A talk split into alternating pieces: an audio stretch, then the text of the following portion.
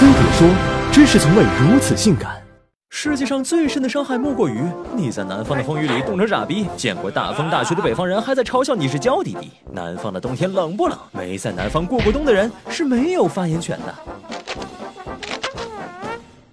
在人们的印象中，南方的冬季或许有点凉，但也不至于冷。实际上，南方的冷自带魔法攻击，就算你身披大棉服，手捧热水壶，依旧会瑟瑟发抖。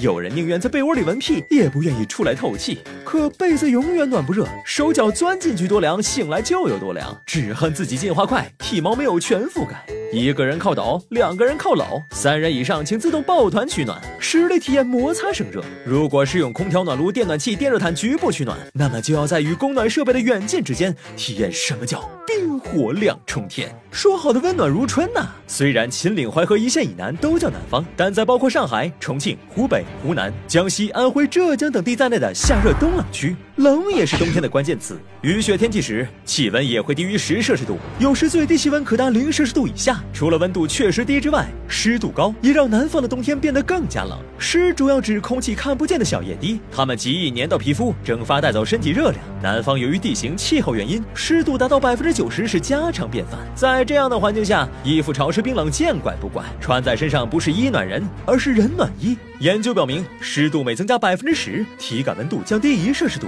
与北方仅有百分之二十至三十湿度相比，即使同是零摄氏度，南方比北方实际感受的温度还要低六七摄氏度。而所谓的进屋暖和暖和，对南方人来说也是不存在的。北方的房屋厚实保暖好，可南方由于表层地质复杂，土地支撑力难以琢磨，加上成分复杂的土壤在水分浸泡下会变得很软很活跃，所以南方房屋走的是轻薄路线，以免出现下沉坍塌的危险。而且出于祛湿考虑，保证室内空气流通才是重点。因此在南方，只有出去暖和暖和的说法，好歹外面还能蹭点阳光。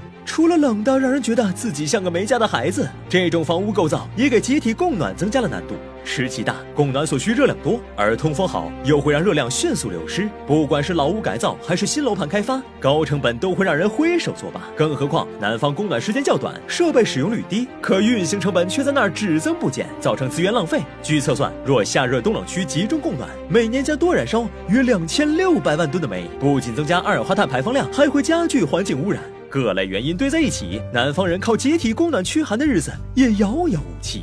又冷又湿又没暖气，南方人民只能默默地抱住冻僵的自己。不过，就像鲁迅所说，真正的南方人应该表现出这样的气概：用不屑来回应北方的误解，用一身的正气来应付冬天的严寒。我没说过这话。